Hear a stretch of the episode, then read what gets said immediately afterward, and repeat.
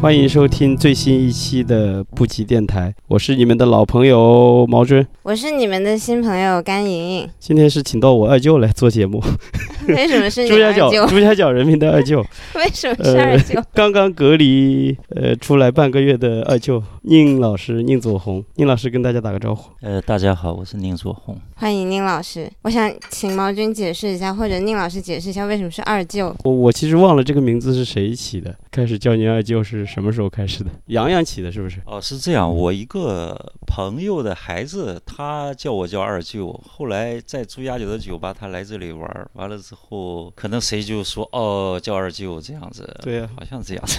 反正后来在朱家角就都叫他二舅，你也可以叫二舅，你我二朱家角舅，的我他二舅，都是他二舅。他大舅、他二舅都是他 舅。你告诉因为大家叫二舅，可能把自己变得很年轻 了，我觉得嗯这也挺好的。宁哥是最早来朱家角的，真正最早来的啊。我们都说一直都说今天是破案了，真正来的是最早来的是宁哥。 呃，几什么时候来的？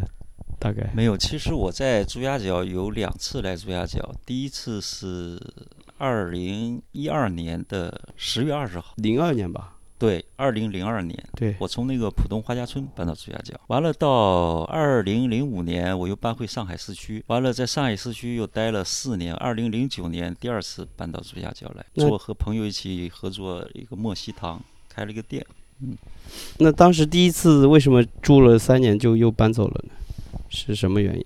呃，这个是因为一个我们租的工作室要拆迁，呃，还有一个就是说当时我我的那个宁朵就我的孩子他来上海要读书，所以要在市区找一个学校。那就是第一个开荒者，这个我也不知道以后会发展成什么样子，只是我来朱家角，其实我第一次来朱家角是和那个南京的艺术家周云霞，应该是一二年的七月份，夏零天。零二年对，应该是嗯零二年，二零零二年，对，完了，哎呦，因为我我是北方人，所以我一看到这个地方，我觉得这地方太好了，我说我要搬到这个地方来，这样我就回去之后，我从浦东华夏村就搬过来了，就找了一个房子之后就搬过来了。那个时候这边都还是农村吧，都是田什么的吧。对，那个时候这个朱家角的周边基本上都是田，就是田野吧，还没有开发，可能只有那个江南，就是那个绿洲江南园。啊绿洲江南园是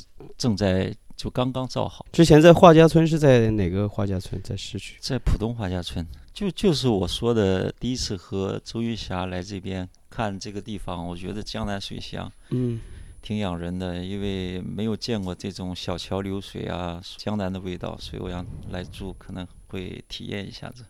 那如果先看到的是周庄，可能就没有现在的朱 家角。那周庄太远了，他们不会去的。不是我，我觉得这个也不是说因为我来朱朱家角才是发展的什么，现在有很多艺术家在这边，这个是一个历史是社会的发展，和我其实是没有关系的。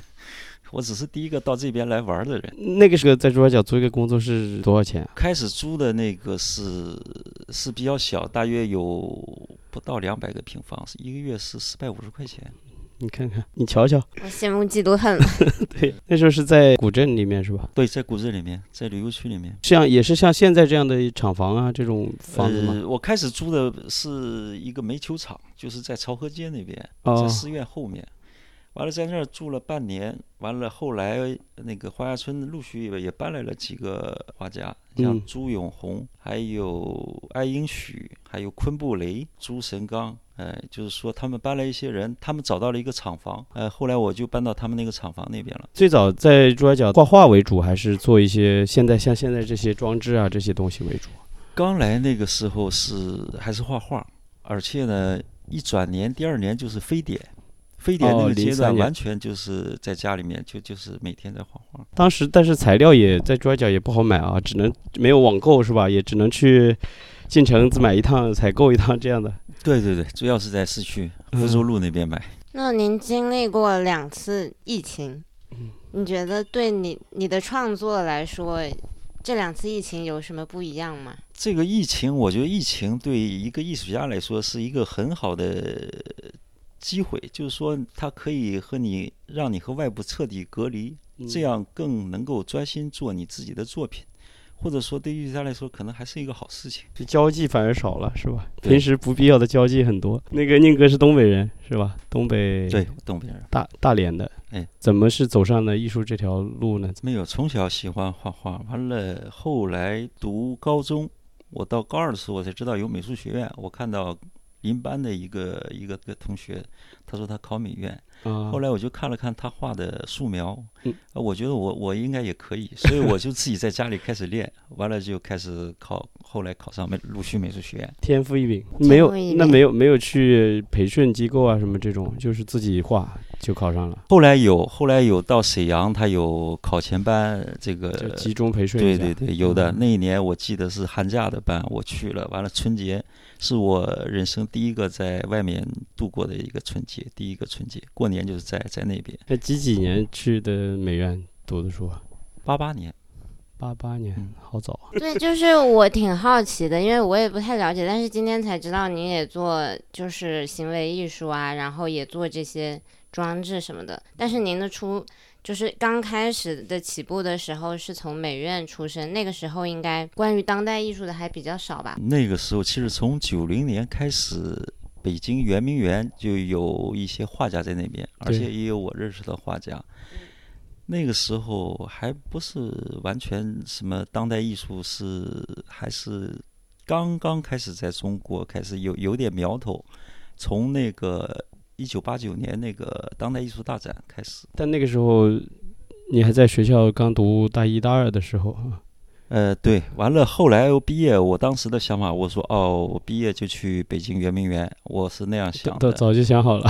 对，但是后来毕业我也没有去，完了回到我那个家乡了。那那个时候就是等于说，在读书的时候，你就非常坚定要将来要做一个艺术家，我就要做一个呃不找工作不去干嘛。没有没有，这个倒没有说就是非常坚定，因为可能是因为我后来在家乡一直待到两千年，这期间可能是一段很长的一段时间，但是我比较关注这个艺术的发展，嗯，直到二零零一年我才来到了上海。你说在家乡的那段时间一直都是在做什么呀？我曾经是一名老师，做了两年半的老师。后来我其实我后来我去了一个海岛，在海岛找到一个工作室，在大连那个海岛，完了我做了一个工作室，画了很多画，很多作品。后来这个工作室因为冬天我不在，完了就是被人把窗户什么都砸开，把里面东西全部偷走了。呃作品也偷走 了，对，嗯，至今没破案啊。这个也因为它已经损坏了。我我到山下面看，我那个我那个工作室是是部队的一个弹药库。呃，完了之后，他老百姓把那个我的画框什么都怎么做成那个鸡舍啊、猪圈什么的。 我想，哎，这个也都还在有用吗？都在， 我想就算了吧。这个挺当代艺这术个的，挺当代 的。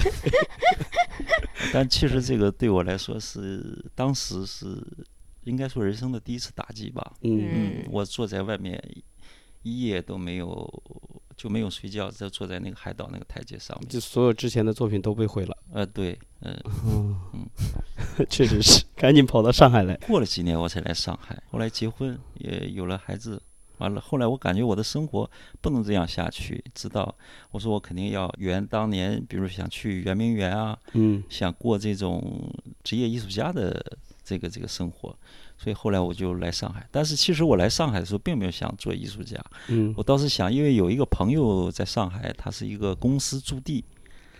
完了，我还是当时还是想，刚来的动机就是还想要做点什么生意。后来突然间发现一种材料，完了就不知不觉又开始搞开艺术了，就是这样。那是几岁的时候啊？呃，我来上海应该是三十三岁，那其实是对于人生的一个蛮大的改变。因为我觉得是一个梦想，是圆了一个梦，就当时一直一直要出去出去闯一闯嘛，在我们那嗯边这样说。嗯，那那时候你有压力吗？就是因为又有家庭，然后又等于人生完全拐了个 弯。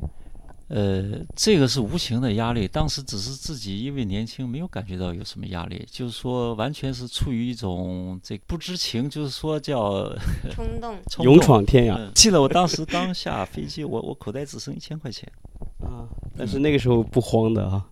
不慌。嗯呃，现在我也不慌，我我现在我经历这么多更不慌，就是我我曾经在做莫西堂的时候，嗯呃，其实我最最困难有一次我们做完展览，我和一个叫刘逼逼，嗯我们要坐公交车从人民广场回花家村，我突然间一掏口袋只剩五毛钱， 突然发现没有钱了。想到了那个左小诅咒的歌，啊，对，先生给我五毛 钱，做艺术这么多年，然后圆算是圆梦了吗？现在感觉， 呃，我觉得我我一直在做我喜欢做的事情，虽然我为此付出了应该说沉痛的代价吧，但是我呃并不不有后什么悔后悔的，嗯对，嗯，一直是在我自己的希望里生活。可以问一下是什么沉痛的代价吗？哎，这个如果要说的话，就是比如说，因为这个我曾经有过家庭，这个家庭就已经没有了。因为您坚持要做艺术，不能直接这样说，但是因为比如做艺术那个阶段，就是没有什么钱，完了嗯之后呢，就是怎么说呢，生活总是很现实的嘛，所以我的这个前妻啊，她是最后还是放弃了。身为朱家角的贫穷艺术家，我也觉得艺术家真的不值得 拥有家庭，不配，不配， 我你们就不不配。 没有没有，这个我觉得这个是个人的，也不说不配。你做艺术当然需要有这人一个正常的人需要有人的一切的基础生活，对吧？就你就是作为艺术家是需要的，但是人家不需要艺术家。对，那个那个时那个年代呢，还能还能机会好一对点的，是吧？是的现在感觉现在感觉就是越来越不被需要了。对我们越来越不配了。 没有，我觉得不要自暴自弃啊。真的就是我，我不知道为什么我会听到，就是宁老师说他，即便口袋里只有五毛钱，或嗯者是他只有一千块钱的存款，他也会就是感觉很有勇气，充满希望。嗯，我觉得在现在，我就是觉得这个时代反而太难了。现在肯定更现实一点了嘛。 是别听他说充满希望，说不定是盲目乐观的。啊，对，也有盲目乐观的成分，但是我觉得也正因为这个难，它才有意思嘛。完了，就像你数学一样，你做完一个难的题，完了你感觉有快乐在里边。嗯，那对你来说，你的底气是什么呢？在那个时候，就是即便可能一无所有，因为我觉得这个属于叫无所无所畏惧。呃，当你有了足够的勇气的时候，你你就心无恐惧，就不会考虑一些很现实的问题。但我现在就不行了。原来我刚来珠海角的时候，也是兜里就几几块、十几块钱也行，也能过一天。现在好像有点慌了。 呃，因为这可能和年纪有关系，完了需要家庭啊，完了还有对父母的责任了、啊，可能和这个有。我觉得我去年之前也都是无所畏惧的，今年之后就开始觉得很慌了。不要慌， 相信你自有自己的信念，你肯定会实现你你你的所要的生活。呃，这个我觉得最重要的，当你处于恐惧之中开始慌的时候，你的现实就会向一另外一个方向发展。所以一定要保持你的自信心，使自己始终处于一种无所畏惧的状态。这个虽然很难，但是一定要做到，完了才能做艺术家。这是定饿的猫，是吧？只有走到最后，你才知道你到底有没有勇气。对。这这个也是人生的一个考验 。你看，现在呃宁老师又结婚了，又组建了新的家庭，不是很好吗？对，嗯，还是要有信心。 嗯，没有二舅妈，二舅妈没回来这次。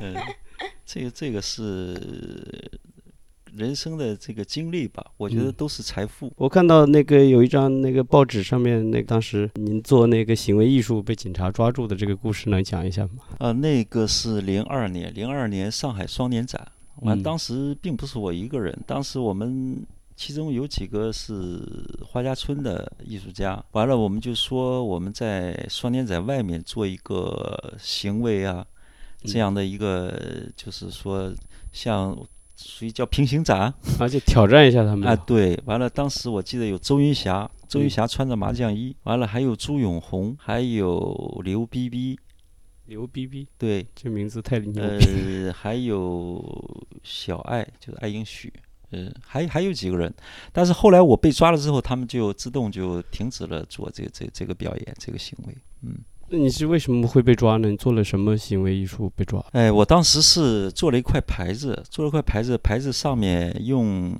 英语写的“华人与狗可以入内”，用中文写着“洋人与狗不得入内那就是等于是正正反面的是吧？”。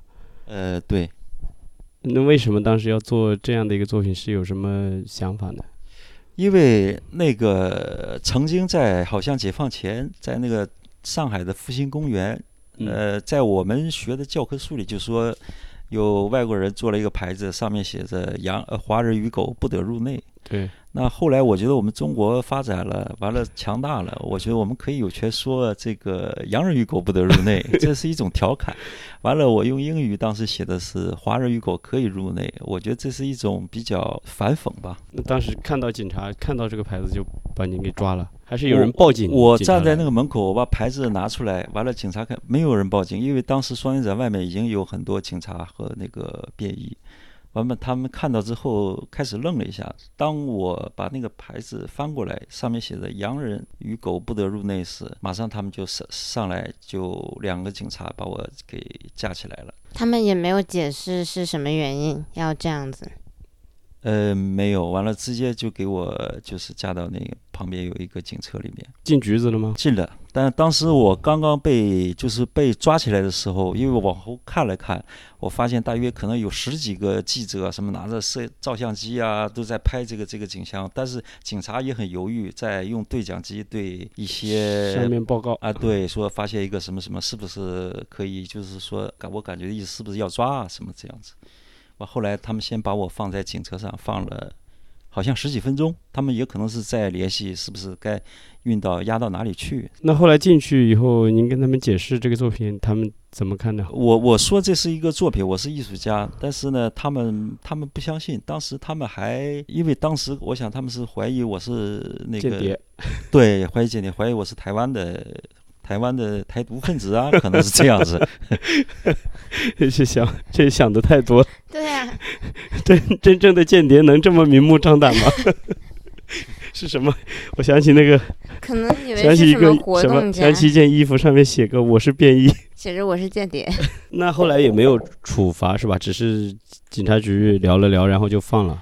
后来对关了一个晚上在派出所，完了之后呢，警察让我写了一个检查，嗯以有乱公共秩序的名义嗯，呃，罚完了之款了吗后，呃，没有罚款，关了一个晚上，完了说哦，你写了个检检查，完了就放我出来。嗯，也确实也没也没有危害到什么人是吧？也没有做出什么对的，他是有乱公共秩序，嗯。嗯，这个等于是一个万能的罪。那后来有有记者有国外的记者什么来采访过这个吗？我看到报纸上有报道的话，他是对，我我后来看我有也一个看到过嗯有记者采访，而且很多人，呃，就是说我出来之后，我记得我就遇到过那个，就前两天刚过世，当时应该是法领馆那个文化教育处那个那那个于德乐，他嗯就我不认识他，他说哦你怎么样了？我说你是谁啊？他说我你是不是被抓的那个人？我说对。后来他哦我我说我还好没事，挺好的。后来，当时的王南明写了一篇文章，我记得很清楚，别人给我看，他说，如果我们的双年展让艺术家被抓，那我们这双年展就失去了它的意义。嗯，这个是我们美术馆的悲哀。还是有这个理性思维的人的哈。但是您当时的那个行为是美术馆就是邀请您做一个行为，还是说是你们艺术家自发的一个行为？是艺术家自发的，因为当时我们这些人差不多都是外地来上海的，和嗯上海的这个系统没有没有关系，就是没有联系。那那个时候能这样做，其实还蛮有勇气的，嗯，对，蛮敢的。那之前在这个行为之前，您已经做过很多行为了吗？之前还是没有做过，这个算第一个。哦嗯第一个就被抓了，太成功了。嗯， 太成功了，真的。呃，其实当时我被抓的那瞬间，我感觉哦，这下成功了，我是这样想的， 那你当时心里有恐惧吗？感觉被抓的时候没有恐惧，一点恐惧都没有。到那个派出所，我还警察来来问我，我还我还笑，嗯啊人家说你你笑什么？你怎么还笑？我我就一直忍不住在笑。后来在朱家角这么多年的一个生活，感觉朱家角怎么样？当然，这个朱家角肯定算是上海吧，算是我第二故乡。朱家角更是，因为我在上海一共是十八年，那在朱家角等于待了十三年。嗯，我算了一下，朱家角待了十三年，市区待了五年。平时你感觉人呐、跟人的之间的关系啊，和这种大部分的这里的人的这个生活状况，你怎么看待？跟之前的东北、大连那边，还有上海市区，还有甚至是现在去到法国的这个生活状况有什么不同吗？我觉得这里的人都很好，完了是也是很很善良，完了这个地方相对江南水乡呃比较养人嘛。 但我还是很好奇，就是对您来说，您就是走上当代艺术的一个转折点是什么？呃，我我觉得转折点是一个观念性的一个东西，就是说你的思维、你的想法。其实呢，我刚刚说我零二年被抓起来，因为这个拿这个牌子“洋人与狗不得入内”，但是我我没有说。后来我的二零一四年，就是这个事情十二年之后，嗯那我做了一个是展览的婚礼。其实我和一个法国人结婚，那这个其实应该说是我作品的一致性，就是说我人生，我一直去认为我的人生、我的生活是最好的作品。当然，我当时也是用当年被抓的那套衣服，我请了一个替身，就那个朱家窑大龙。嗯完了之后做了一个假的面，呃我的照片的面具，我让他扮演新郎，呃，另外一个他就是燕子，他嗯扮演新娘。完了在那个门口迎宾，这样呢，来的来的朋友呢，来的宾客就是拿可以拿着我那个面具都可以扮演一下我拍照片。这样子，嗯完了，其实这个是和那个双年展被抓那个其实是一个呼应，而而且恰恰刚好过了十二年，就是说我与一个洋人结婚了，这个正说明了中国的这个这个历史发展的这个这个奇异的变化，让人就是说可能从一个状态变到极端的另一个状态。那场婚礼我参加了，嗯，我但也是拿我了没一有个和任何人说，这是这这是我第一次在说这这个事情，就是太好了说这个我可以把它当一个作品，我人生的一个作品。这个我想在以后当我年纪大的时候，我会慢慢的把它梳理起来，这样子。在布吉电台首发。。是我第一次说这个问题啊，难怪我们我们那天都拿着面具，但是我们也不知道是原来是这么一回事。对，那个在衣服就是是当在年被哪抓在的那衣服个绿洲江南园那个会议中心，所以是真的一场婚礼吗？还是只是真的一场场婚礼表啊演？真的一场婚那礼。真正的新郎和新娘呢，也是是戴着面具吗？真正的新娘新郎是他和他，对啊，但是我我没有，你们我就是像正正常的平时的服装一样。我但是我当时是前面后面各有一个摄像头，嗯，就把这个整个过程可能会有有像所一个记录。行对，为记录一样的嗯，拍下，就是你们来的人完全没有意识到，那还是肯定跟呃平时参加过的婚礼肯定是完全不一样的，这个是意识到的，因为他还做了很多的呃红线做的装置啊，还有雕塑也有，里面有一个我记得是泥巴做了一个鹿是吧？一头鹿在里面，我好像有印象。呃对，完了我做了一个装置，一个场景，完了之后其实就是一个展览吧，也作为就一个 party，完了之后让大家来。我没有告诉来的人说是一个婚礼，嗯，只说是一个展览这样子。其实是我真实应该是我一个婚礼。您是什么时候去法国的？我就有点我是一八年， 18年，年一八年的七月十二号。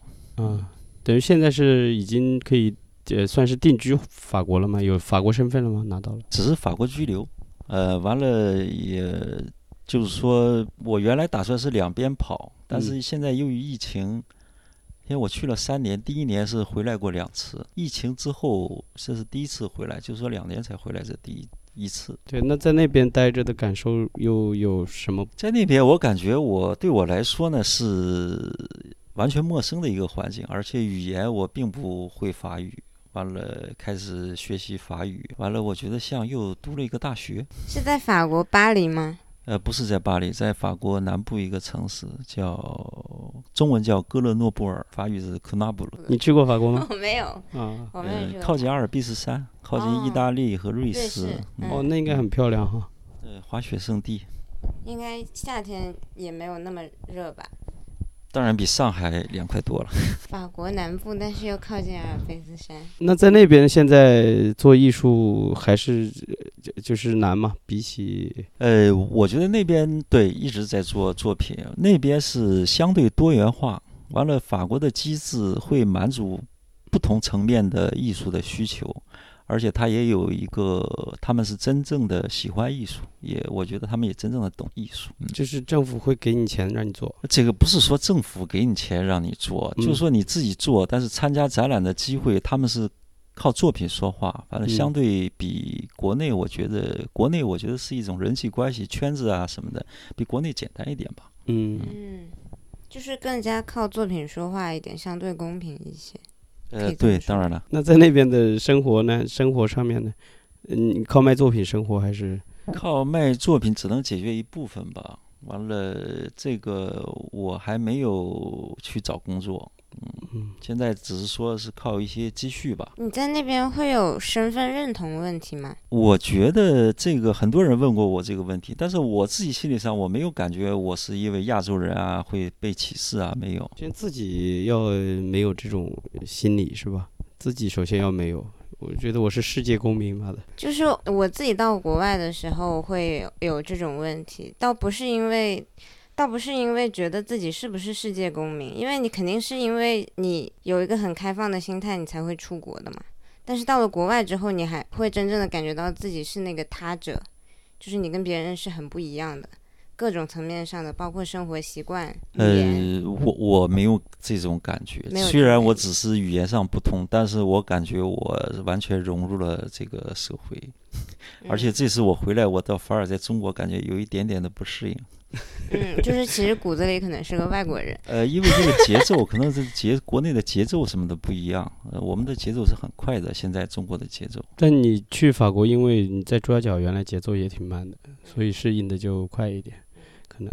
你在城里面，然后再去的话，肯定就会适应难一点。但是我确实觉得朱家角跟国外的那个生活节奏挺一致的，因为我也是很喜欢英国的那种生活节奏嘛，很慢，嗯然后人和人之间的关系还挺既有礼貌，但是又很亲近。然后朱家角可以做到这一点，但是上海就做不到，就是城市里面就就是更冷漠一些。我是挺好奇宁老师现在觉得自己的创作到了一个什么样的阶段？我觉得我的创作现在算是应该说到了一个瓶颈吧，因为在这个之前，我从来上海到去法国，一直是处于一种完全靠着自己的感觉，就是没有目的性的，在做自己想做什么就做什么。嗯那后来我觉得我到法国之后，我开始重新审视这些、这些、这些、这些作品这些问题，让我想，我觉得也可能受这个西方的影响吧。我觉得工作应该是有针对性的，要有方向。所以我现在正在梳理一些作品，完了之后找到自己真正的方向。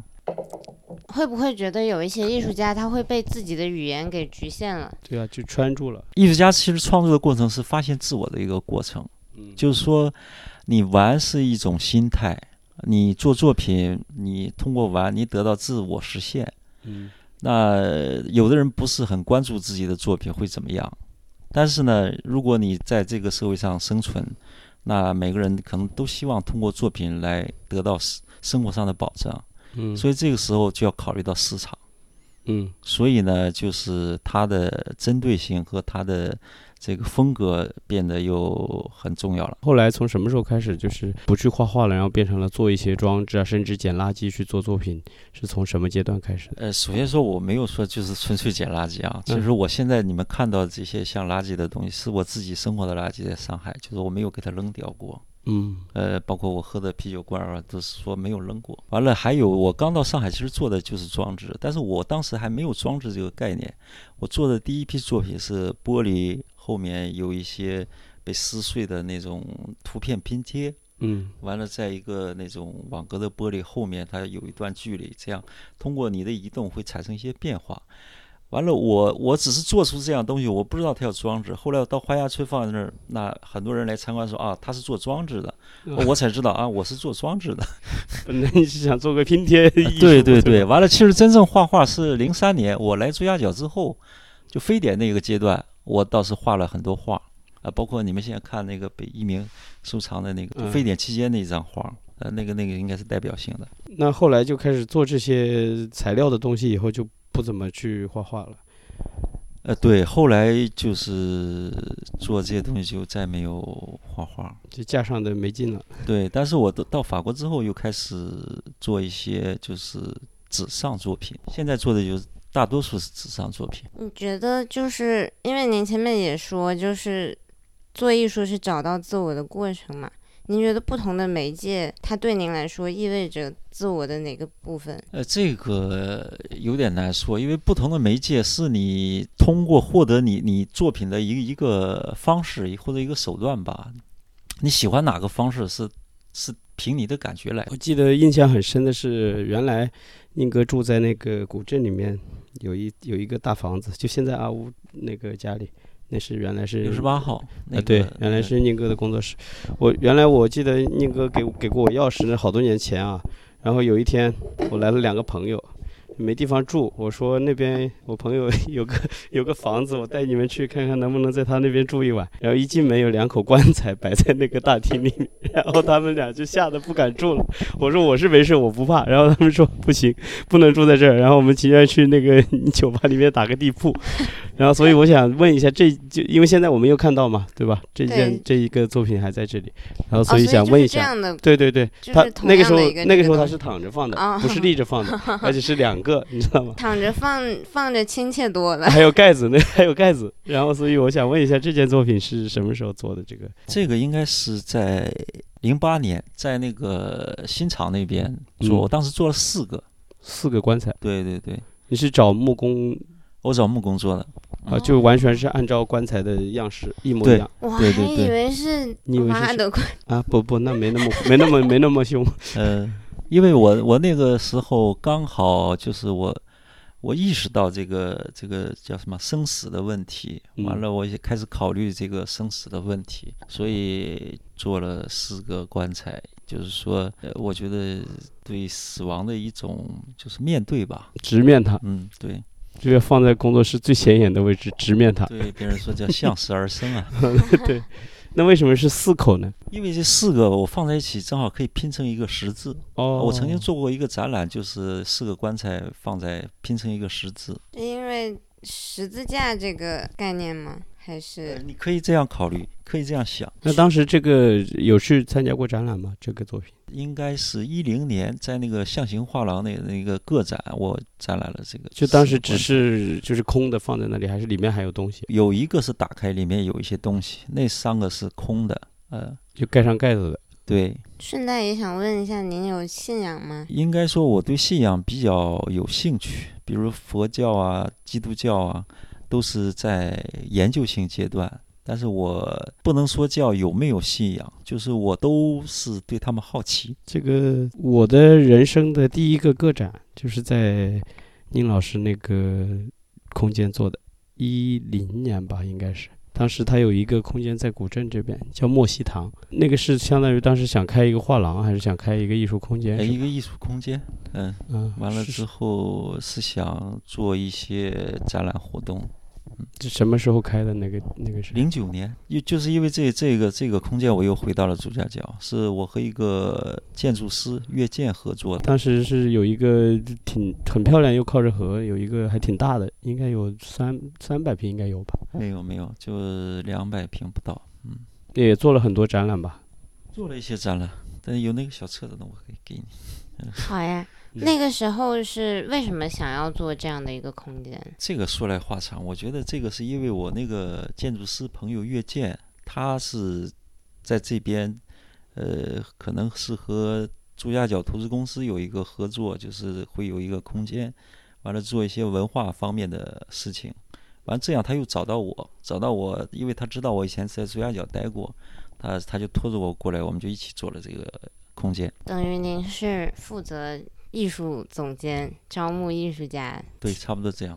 就因为他是不在这边常待的嘛，对对对，因嗯为那个他的公司在在市区，嗯。一零年刚来朱家角的时候，我一看，哎，还有一个展览，我去看，还有我记得还有大侠的作品，有那个蛤蟆皮的，还有应该还有你对，的当时作那个是品那一次展览是朱家角，基本上所有的艺术家都参与了，大约有二十个人。对还有嗯二十吧，应该还有二对十对的对作对品。对我当时心想，哎呀，朱家角还有，因为我不不太认识他们，当时，哎呦，还有这么好的艺术家在这里，还有可以做展览，就是惊呆了。当时那时候一零嗯是什年么？，一零年，对，那后来这个空间运营了多久啊？呃，到一三年，可能是三年，因为可能签了三年合同，一三年是一四年就关掉了。投资公司收回去了，对，因为我们没有，他也可以继续，但是我们没有没有个续约嘛，没有继续，因为本身确实是压力挺大的，完了还有很多一些问题这样。这是一个非盈利性的空间吗？我们开始设定是非盈利空间，在朱家角，反正开个这种文化的这种，实在是很难弄，正大都不搞不干了，是吧？嗯，那美术馆都没干下去。嗯、那我们今天要不先聊到这儿，下次我们再多找点人来，边喝酒边聊。可以，我也觉得必须啊得喝点小酒。对，不喝酒感觉呃精神状少况了点精神 状精神头不够兴奋。哦行，那我们感谢感谢宁哥，感谢宁老师，呃，嗯谢谢大家，谢谢嗯布吉电台，下次我们再来聊故事，好好，再见。再见。再见。